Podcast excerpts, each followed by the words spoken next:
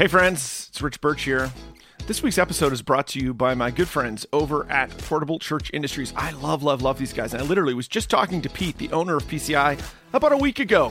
Uh, these this sponsor, as I'm super familiar with, and I've worked with them for to partner with over a dozen campus launches. Plus, I'm super quick to refer to churches like you who are looking to do either multi-site or church planting, that sort of thing. My friends over at Portable Church Industries sell entire audio, video, lighting, kids, community storage systems to help churches who are wanting to meet in rented venues.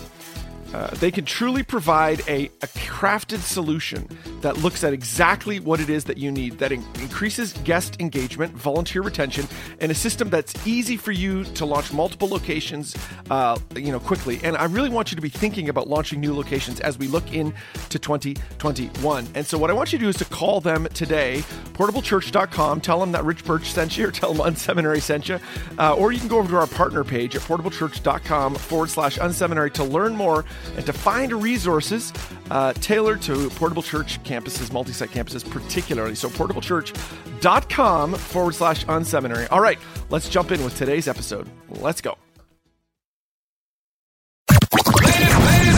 Welcome to the Unseminary Podcast. Are you looking for practical ministry help to drive your ministry further, faster? Have a sinking feeling that your ministry training didn't prepare you for the real world? Hey, you're not alone. Join thousands of others in pursuit of stuff that we wish they had taught in seminary. Buckle up and let's get started with this week's Unseminary Podcast. Well, hey, everybody. Welcome to the Unseminary Podcast. So glad that you are listening in. You know, every week we uh, bring you a different leader from a different context uh, to hopefully both inspire you and inform you. Uh, today is going to be no exception. Super excited to have Mark Jobe with us. He is the senior pastor of New Life Community Church, as well as the president of Moody Bible Institute. Fantastic. Mark's actually returning guest. And for longtime listeners, we're 500 and some odd episodes in, and we, you know that we don't have many returning guests. Uh, and Mark's one of the when I when Mark reached out, his team reached out. I was like, absolutely, because I just respect this uh, this leader deeply. New Life, if you don't know, they're a fantastic church in the Chicagoland area. Twenty eight different locations, I believe. If I'm counting, I don't. I lost. I don't have enough fingers on my hands. Forty three different worship services uh, and nine congregations internationally. There's also some great stuff that New Life's doing around, uh, you know, feeding the poor and doing all kinds of amazing things that we're going to get into today. Uh, Mark, welcome back to the podcast. So glad you're here. Rich, I feel like I'm in a special category of the re-invited. Wow, I didn't know that yet. So that's great. Yeah, very few. Like there's less than like there's probably six or seven that have been on more than once. So now uh, I feel honored. well, no, I it's honors all ours. I appreciate it. It could be that no one wants to come back. That could be the real reason. So, uh, Mark, why don't we start with uh, you telling us a little bit about New Life? Kind of get for the folks that don't, you know, weren't uh, aware. Kind of tell us a little bit of, about that story. Give us put us give us some context. Uh, help us understand kind of where you're at. Yeah, absolutely. So, I started uh, pastoring at New Life. New Life was a small congregation of about 18 people. I was 21 years old in this uh, started pastoring in the southwest side of Chicago, which was a it was and is a pretty tough little neighborhood, mm. and uh, have been there for the last thirty years. Came from a missionary background, so did not expect to stay.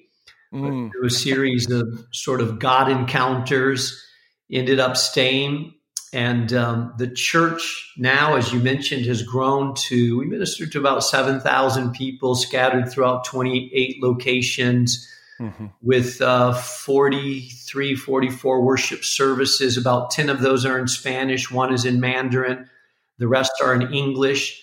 We function as one church distributed. We're mainly in the city, but we do some Collar County suburbs as well and uh, we are primarily, uh, I would say, probably 60, 70% non white as we gather, so very multi ethnic. Uh, most of the people that attend the church are first generation believers. So the great majority we have led to Christ and discipled in the city of Chicago. Mm. And um, it's been a it's been a fun season to be a church in the heart of Chicago at this time. Yes, well, that uh, that really brings us to the context of today's conversation. I appreciate you saying it's been a fun season. You know, as uh, Chicago's a great city. I just love. Uh, I've never lived there, but spent a lot of time there with you know just different churches and leaders, and I just love Chicago. But as an outsider, I don't know how to say this delicately, but it seems like it's been a tough year in Chicago, and so I, I wanted to get kind of your perspective on Chicago, kind of as a leader in the city, obviously both at the church and at the school. You have a really unique position on kind of what's happened this year. What what's the story that God seems to be writing? Why don't you kind of give us a, a bit of the context of what what's been going on in Chicago this year? Well, not unique to Chicago because the entire nation, I think, has been in this same vortex that we're in. Mm-hmm. But I think in cities like Chicago and New York, it's probably more intense and escalated.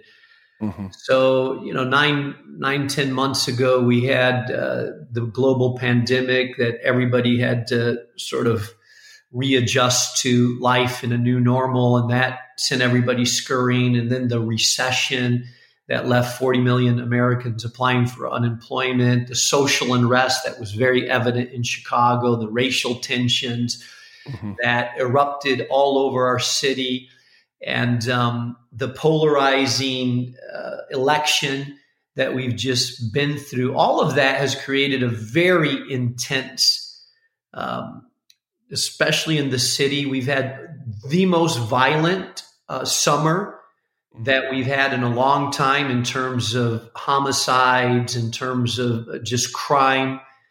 Um, and um, people have seen uh, news footage of downtown Chicago. So, both as uh, the pastor of New Life and president of Moody Bible Institute, which is right in the city of Chicago, yeah, it's a, it's, a, it's as Chicago. When I think of Chicago, I think of Moody. It's like it's Chicago, you know. Yeah. So think about this, Rich.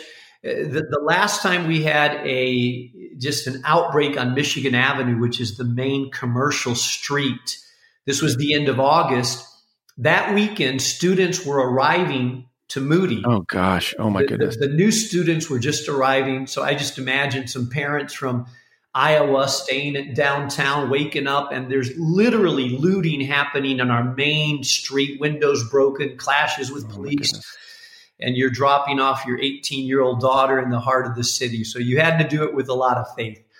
Hmm. But you know what, Rich? We have seen in the midst of it we have seen some incredible opportunities mm-hmm. to mm-hmm. minister to a hurting, hurting city. Um, yeah, and that's that's really where we want to take our time to focus because I've heard of a few of the things that kind of been going on, and I, I want to uh, hopefully encourage uh, folks that are listening in and maybe inspire them to think about, hey, like what could our church be doing? Um, what what how has New Life um, responded? What what does that look like this year? Uh, you know, what are some of the things that you know it's kind of been the hallmarks of the response of the church this year? So when the pandemic broke out, I felt like I was drawn in a very strong way to the story of Joseph. God gives Joseph a dream. He's probably about 17 years old, but he doesn't know how to handle that dream. He shares it, and it in, in preparation to fulfill that dream, God leads him to crisis. And he ends up being sold as a slave. He's in Potiphar's house, ends up in prison. So for a period of time, that dream seems to vanish because he's in crisis. But really, what God was doing was preparing him in the midst of crisis to be able to fulfill that dream. Mm-hmm. And, and I believe that it's somewhat what God has been doing um, that's our perspective as a church and ministry, what God has been doing with us. Um, when in Chicago, it was very strict, uh, the, the rules concerning gatherings and so forth. So we, like uh, most of the nation, we had to go online. So we went online, we closed our, our locations all across the city, went online. And um, but but we saw that there was a lot of people that were unemployed, a lot of people that were hurting, and so we we started to ask ourselves, hey, how can we as a church be active outside of the four walls besides online services and some of the ministry that we had? And so um, we my son, who's 26 and the lead pastor, and one of our other pastors who heads up a, a non for profit that we started, uh, came together and said, you know, the big need seems to be po- people are uh, food deprived. There's a lot of people without jobs, especially in some of our Mexican immigrant communities. And so uh, we, we devised and said, hey, what if we help people out? And so seven of our locations connected miraculously, really, to a organization that's not a Christian organization but provides food. And we started distributing food. Mm. And I tell you, Rich, at the height of this, we were distributing food to 25 to 30,000 people a week, which is 1% wow. of the city of Chicago. That's amazing. And I remember being on a Saturday with 170 volunteers and 800 cars coming through and a line of people uh, waiting to pick up their vegetables and food. And I thought to myself, I was in the parking lot on a Saturday thinking, our sanctuary will be closed tomorrow. Hmm. And typically at that location, we had about 1,700 people that would show up on Sunday in person to service. Yet on that Saturday, we were serving 4,000 people. So I thought, isn't this amazing that in the midst of COVID, through our facility, our parking lot, we're actually serving double the number of people that we would be ministering to on a Sunday morning. And the great majority of those people, Rich, are unchurched, didn't even know we were a church, had never been to church. We had teams going up and down the, the, the line and just asking, How are you doing uh, physically? How are you doing emotionally and spiritually? And I'll never forget uh, just the, the faces of people. One, one man just started bawling. He's in his car. I have my mask on, just asking him this. And he just told me how his uh, daughter had, uh, had attempted suicide, how his wife was depressed, how he had been laid off from his job, and just tears streaming down his face, saying, I don't know if I'm going to make it, and just praying for him. So many stories like that um, an incredible opportunity to respond to the gospel. And so we're still doing that. Um, mm-hmm. Um, it's given us inroads to uh, the, the governor uh, of the state of Illinois came down, came out and visited one of our locations doing this. The mayor has been out. Uh, top city officials have applauded what we're doing, have come out to visit and see what we're doing. Uh, secular organizations have come alongside. We got a, a, a building donated to us to store food. So it's been an incredible time in the midst of a very difficult time. We've also seen some great opportunities to mm-hmm. minister mm-hmm. to people that are hurting. Yeah, that's that's incredible. I'd love to. Um, so there's a lot there. I'd love to kind of uh, pull apart. Um, when you know, so early on, I love this. You know, this picture of like your team gathering together, and they identified like, hey, here's a need, um, and then they ended up, you know, kind of picking or settling on the food issue, um, and then they, you know, decided to partner. give us, give me a sense of um, how that partnership just is going and how you so i think i want to encourage leaders is i think sometimes we think we've got to do this all ourselves. And i've seen this time and again with churches across the country in this season they're finding strong partnerships with other organizations and uh, together saying hey we, we can really we can do more good if we work together rather than do our own separate things. So how, kind of how has that partnership gone? What would be some you know kind of lessons you've learned from that or the church has learned uh, from that in that you know that process yeah, that's a great question, Rich. Let me unpack it for a moment. So, we had a defining moment at the front end of uh, COVID where our lead pastors gathered together in, in a planning room.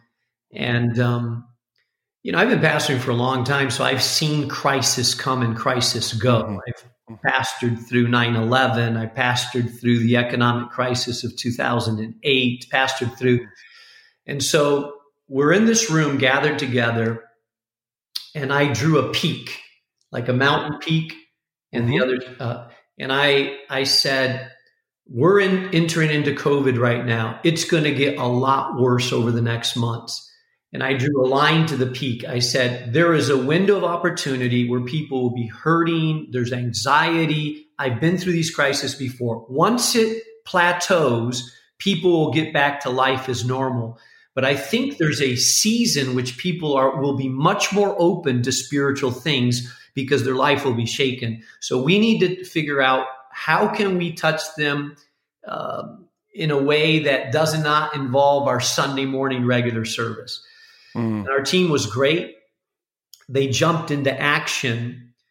Um, one of our pastors, we we started as an extension of the church something that we call New Life Centers. Mm-hmm. New Life Centers is uh, uh, designed to, to really help at risk youth in the city of Chicago. And, and, over the last 10 years, it's grown from five people on staff to now as close to 60 people wow. on staff. Mm-hmm. And just amazing, amazing. So, w- Matt DeMateo, who's the pastor there and on our team, has already uh, he, he, he says, if you're not at the table, you don't have a voice. So we're oftentimes the only Christian organization at uh, a table with all secular agencies. Um, but he's developed a lot of great relationships because we're working in the space of how do we curb violence? How do we mentor uh, youth? We're first responders when someone is shot on the uh, on the street. Our team goes out there. We follow up, go to the hospital have after school programs. So we're already in that space. Yeah. So when the food thing came up, we said, okay, well, let's take a, we were already doing some food distribution. Trader Joe's was giving us some food, but we thought, hey, the, the need is great.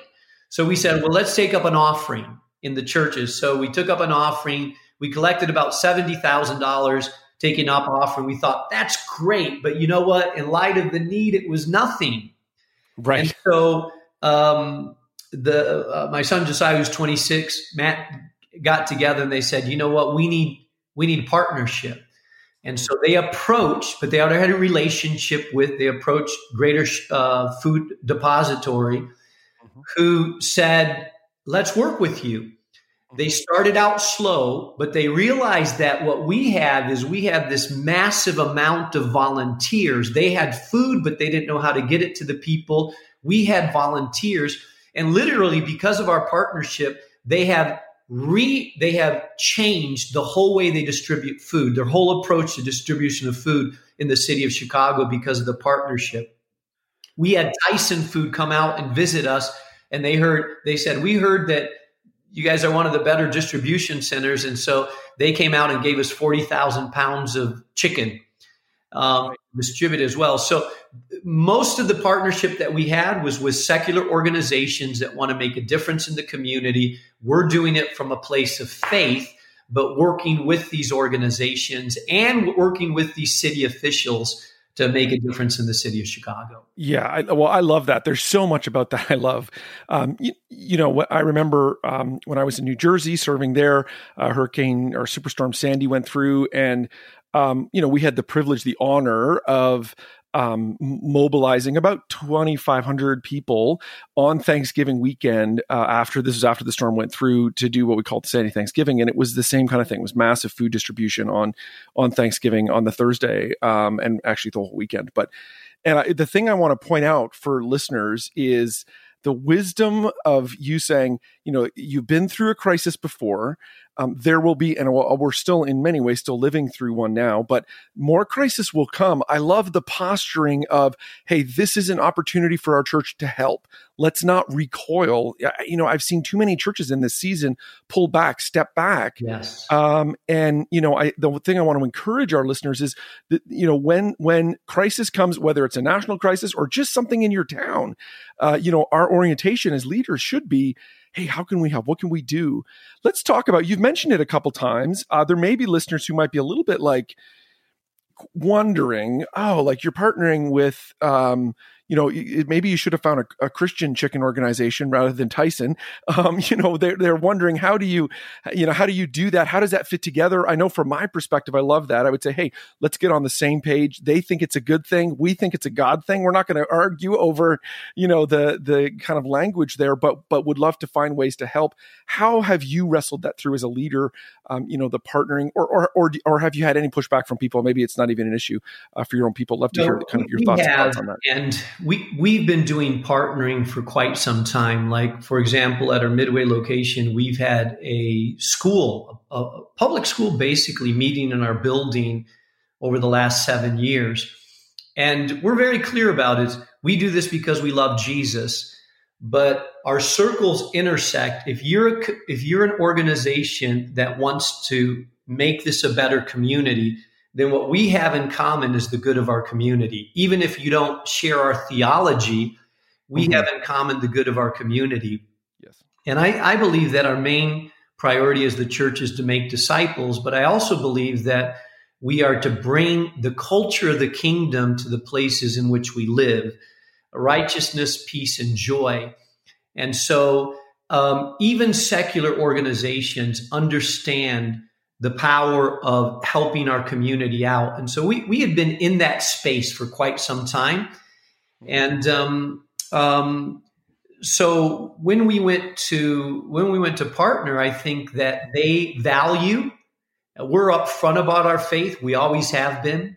Mm-hmm. Even our mentoring uh, our mentoring program is is mainly funded through secular organizations, but our paragraph, our incorporation paragraph says to share the love of Jesus by. And we've mm. seen so many people come to Christ and get baptized. And uh, we try to respect the, our partnership and our parameters, but we are clear about our faith. And so mm-hmm. um, I don't have any problem with rolling up my sleeves and you know, someone was in a car crash and uh, there was someone in the midst of a fire about to die, and someone comes up and uh, you know is a Muslim, and uh, I'm not going to ask him, "Hey, I'm not sure I can help you get this person out of the car." I'm going to say, "Hey, throw in, let's get this person out of the car." We may not agree in our theology, but we can help rescue a person that's burning. Yes, yeah, yeah, that's good. That's good. I love that. Yeah, and I, I love the um, you know just the posture of hey, how how can we help? What can we do? While at this, I, I think sometimes we think there's a false dichotomy there. You can't have that and also be a church that's because New Life is committed to the proclamation of the message of Jesus, is you know Bible believing, obviously church, and those two things are not um, you know diametrically opposed. I love I love how New Life um, you know has has been able to balance that out. Well, what about from the school perspective? Like there's you know you kind of wear these two hats. Uh, uh, what's it been like? Uh, that's a vivid picture of, like you say, that that first year freshman showing up while there's riots in the streets. Um, you know, how, how's the school been impacted? What kind of on that side? What does that look like? Uh, you know, this year particularly, how's that been for your leadership?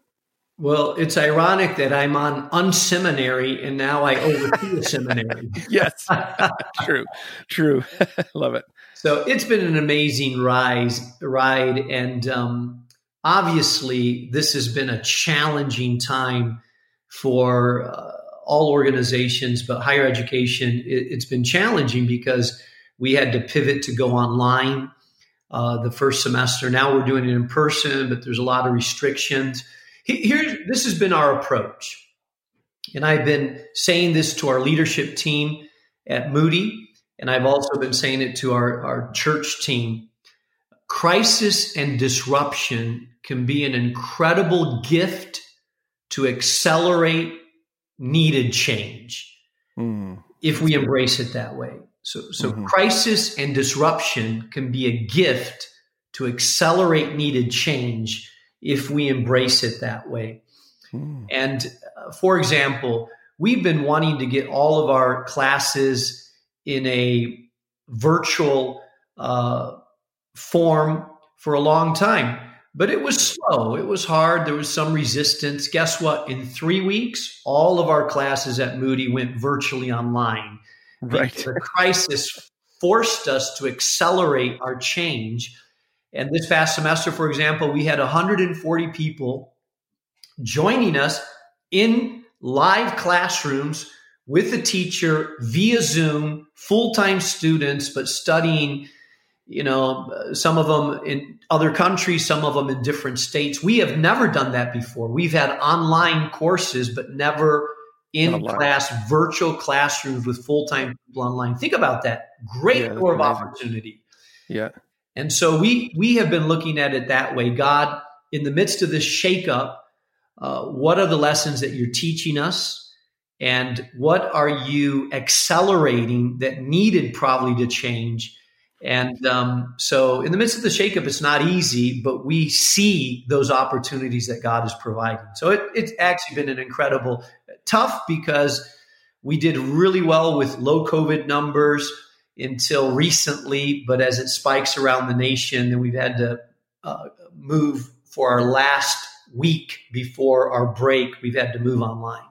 Mm, oh, that's too bad. Yeah, it's been. Uh, yeah, it's quite the it's been quite the season, that's for sure. Now you've actually written a book recently uh, that's called "What Now: How to Move into Your Next Season." That does feel very. Uh, it's a fantastic resource. Uh, it does feel um, very timely in 2020. Uh, tell us a bit about this book and how does it kind of uh, fit into the conversation we've been talking about today? Yeah, well, I wrote this book in the middle of this uh, pandemic because what I was noticing is that there were a lot of people making decisions in the midst of this disruption. And some of them, it felt like were making really fast decisions. Mm. Like a number of people I talked to moved to different states. Some people um, moved their location where they were living. Some people switched jobs, uh, made major decisions. I had one lady that told me in the midst of the pandemic, Hey, I'm leaving my husband. And I said, Whoa, whoa, whoa, whoa, mm-hmm. slow down. We're mm-hmm. in the middle of a crisis. You need to slow down. And so I felt like a lot of people, because of this disruption, sometimes fear, sometimes time to think, sometimes looking at the future, we're make we're we're making decisions rapidly. And I do believe that sometimes disruption helps us move into our next chapter, but we need to do it in a healthy way. Mm. And so, what now? How to move into your next season? I wrote specifically for people that are in the midst of transition uh, whether that's a, a job, a ministry, uh, a life setting, but are in the middle of going to another chapter and how to process this in a healthy, God centered spiritual way. Yeah, it struck me by well, first of all, it's a it's a very um, it's a very readable book, super accessible. It's the kind of thing you could give to someone.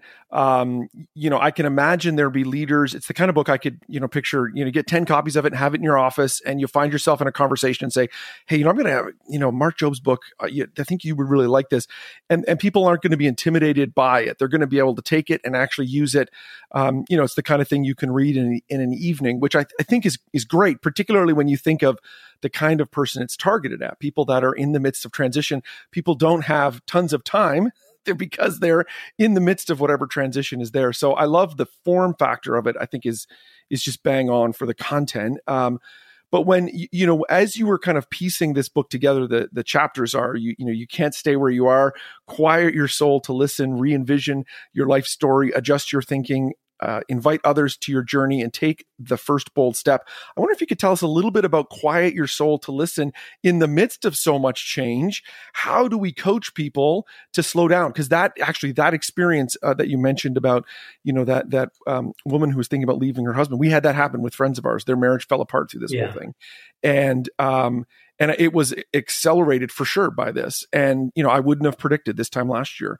And you know my wife in in in, in kind of counseling or with um, you know the with the the wife was saying the same thing. Why are you moving so fast? You don't you know just slow down. So what what what did what kind of advice coaching are you giving people around quieting their souls to listen in the midst of uh, you know whatever transition they may find themselves? Yeah this is the kind of book my wife likes. It's 90 pages, so it's a quick, fast read. She doesn't like yes. those big, long, thick books. So she told me, hey, I like this size. And, Write more of these and she might read them all. Exactly. So, As an author, I can say that. I don't know that my wife has read my books either. I think that's you know a good thing. So I focus on five steps, but really the first one is quiet your soul to listen. And I have to say this, that has been incredibly hard to do. Mm because there's so much noise. And when I say noise, I mean there's so much media noise and and political noise and fear noise. And I don't know about you, but I feel like it's been harder, even though I've done a lot of my work remotely. and I'm at my house, I feel like it's been harder to quiet down. Mm. And and mm-hmm. you know, I believe it's in the quiet spaces um, that God speaks. I'm convinced that God, through His Holy Spirit, is always speaking to us, but I think that oftentimes we're not listening. Mm. And so I think there has to be before you go into an, a, a next chapter, there has to be this quieting of our soul to listen to the voice of God, to ask ourselves, God, what are you doing? Mm-hmm. Uh, what is the season I'm, I'm, in? Is this of you? Is this not of you? Um, there are some reflective questions, and I go into a little bit in the chapter. There's some reflective time that we, I think, before just automatically assuming that it's time to go into the next chapter. I think there's some quiet time to reflect and and ask some of those questions. It's it's a little bit like Elijah when he went into the cave. Um, he was discouraged, and you know his expectations were blown, and he he didn't think life was going to turn out that way. And uh, you remember the story of all the the fire and the earthquake, but it was the still small voice that mm-hmm. took him to the entrance of the cave and he had to listen to that still small voice and in that that was the voice of god not in the hurricane not in the fire not in the earthquake it was in the whisper the still small voice and so that's the first step uh, before jumping into a decision quieting our soul long enough and i go into how to do that more specifically in the book mm-hmm. Very good. Well, like I say, listeners, I would encourage you to pick up a copy, uh, you know, of this, or, or, go ahead and order a bunch of them because I do think that the, it's a great resource to have on on hand um, you know, I, am hoping that 2021 uh, we slow down the pace of change, but maybe not, right? Maybe there, there's, you know, there have been, like you said, some real positive things that have happened and some real positive transitions that in the midst of everything, um, you know, that have happened this year. And so uh, this book, I think, could be really helpful for people. If people want to pick up a copy of this, where where do we want to send them to to grab that? Well, they could always go to Moody Publishing, which is they can go directly there. But on any platform, Amazon, it's pretty much just Google what now, how to move into your next season, and you'll see a lot of different ways to purchase it. Perfect. I would uh, I would encourage people to do that. Well, Mark, I, I really appreciate you being on the show. You know, cheering for you, cheering for Moody and for New Life, and for just you know all the things that God's doing through your uh, your ministry. If people want to track along with you or stay connected with you, how where do we want to send them to uh, to, to to stay connected? Um, yeah, I mean, I'm I'm on Instagram at Mark Jobe Chicago. They could uh, track a little bit there. I have a a website, Pastor Mark Jobe at um, uh, dot com. And um, uh, both Moody, I live in two worlds. Uh, I live in the Moody world, and uh, just a phenomenal place with great people, and a great place to study. By the way, if mm-hmm. anybody's looking to to embrace a calling and a mission, mm-hmm. and um, then NewLifeChicago.org, they can track what we're doing um, in the church world. And so there's various places they can follow along with what, what, what we're doing. Well, I appreciate that, sir. Thanks for, for being on the show today and all your all the best for the rest of the year. Thank you, Rich. God bless. Thank you for tuning in to this week's Unseminary podcast. Don't be shy. We'd love to connect. Check out Unseminary Inbox. You can sign up at unseminary.com and we'll send you helpful training resources every week. Plus, you'll gain immediate access to our exclusive members area with tons of resources you can use. Connect with Rich on Twitter at Rich Birch or through email rich at unseminary.com. Don't forget to check out the show notes for this episode at unseminary.com. It includes links to what we talked about today and more. Leave a comment. We'd love to hear from you. Did you enjoy today's episode? Drop by iTunes and leave a review. Thanks again for tuning in to this week's Unseminary podcast. Join us next week when we'll learn more stuff we wish they taught in seminary.